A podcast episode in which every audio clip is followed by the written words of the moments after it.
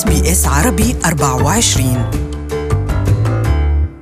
أعلن وزير الخارجية الأمريكي مايك بومبيو أن بلاده لم تعد تعتبر المستوطنات الإسرائيلية غير متسقة مع القانون الدولي فيما يعتبر تحولا جذريا في السياسة الخارجية لواشنطن. حابين نحكي عن تبعات القرار الأمريكي على مستقبل المفاوضات مفاوضات السلام ويسعدنا أن ينضم إلينا هذا الصباح دكتور بسام دلي عضو الشبكة الأسترالية الفلسطينية للدفاع عن حقوق الشعب الفلسطيني ما هي آه، عواقب آه، هذا القرار على أي محادثات سلام ستحصل في المستقبل؟ والله في المستقبل القريب أنا باعتقادي مش راح يكون فيها أي تأثير. آه، ما كان في محادثات في خلال الخمس سنوات الأخيرة الحكومة الإسرائيلية الحالية وخاصة الأمريكية كمان ما لها أي أهداف إنه يصير في سلام. فمثلا في الانتخابات الأخيرة ما كان في حكي عن السلام الفلسطينيين. دكتور بسام يمكن هذا القرار الامريكي الأخير يأتي ضمن سلسلة إجراءات اتخذتها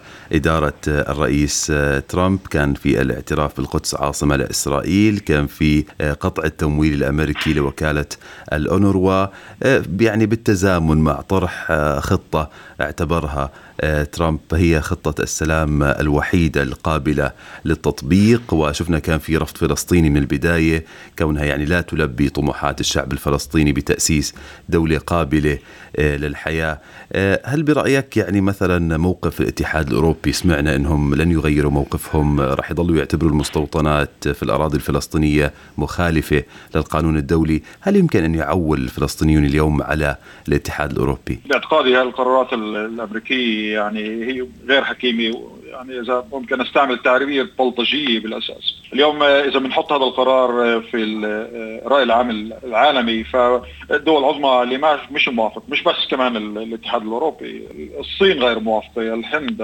أمريكا اللاتينية. يعني اليوم مثلا ذكرت الأونروا الجمعة اللي ألطت 170 دولة بالعالم صوتت لتجديد الدعم للأونروا. دولتين بالعالم صوتوا ضد طبعا أمريكا وإسرائيل وكم دولي ثاني اللي امتنعوا عن التصويت. فإذا بنطلع على يعني الدعم للقضيه الفلسطينية بنلاقي إنه هناك دعم عالمي. يعني. طبعا 180 دوله بالعالم تعترف بدولة فلسطين. يعني الإدارة الأمريكية وأمريكا بشكل عام لها تأثير. بس إنه هذا التأثير اليوم مبين إنه هن لوحدهم في هذه القرارات. وأنا بعتقد إنه يعني التاريخ راح يطلع على هذه القرارات كأنها غير حكيمة. وممكن يكون لها تأثير على السياسة العالمية الخارجية. معناتها إنه ما في احترام للقانون الدولي للشرعية نعم. الدولية. دكتور إذا بدنا نحكي شوي عن الجانب الأسترالي من هذه آه، القضية دائما بتشير وزارة الخارجية الأسترالية إنها مؤيدة لحل الدولتين.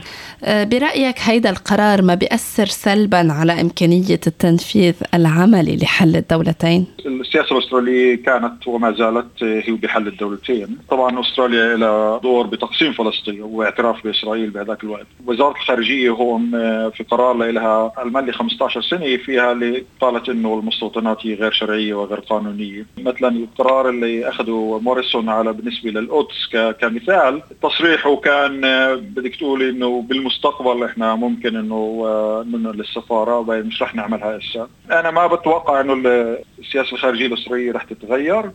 أستراليا عندها كثير تصدير للدول العربية وبتصور هذا رح يكون فيه له تأثير سلبي.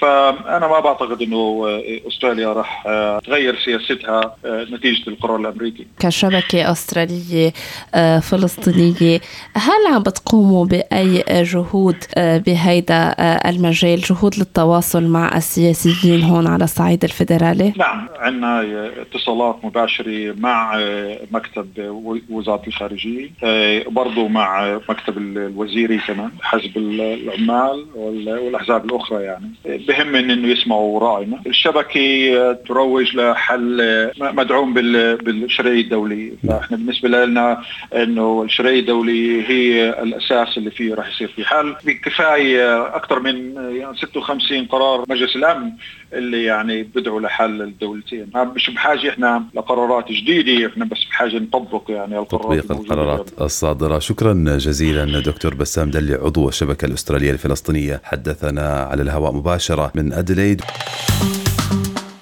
اضغطوا على اللايك أو على ال share أو اكتبوا تعليقا. تابعوا SBS عربي 24 على الفيسبوك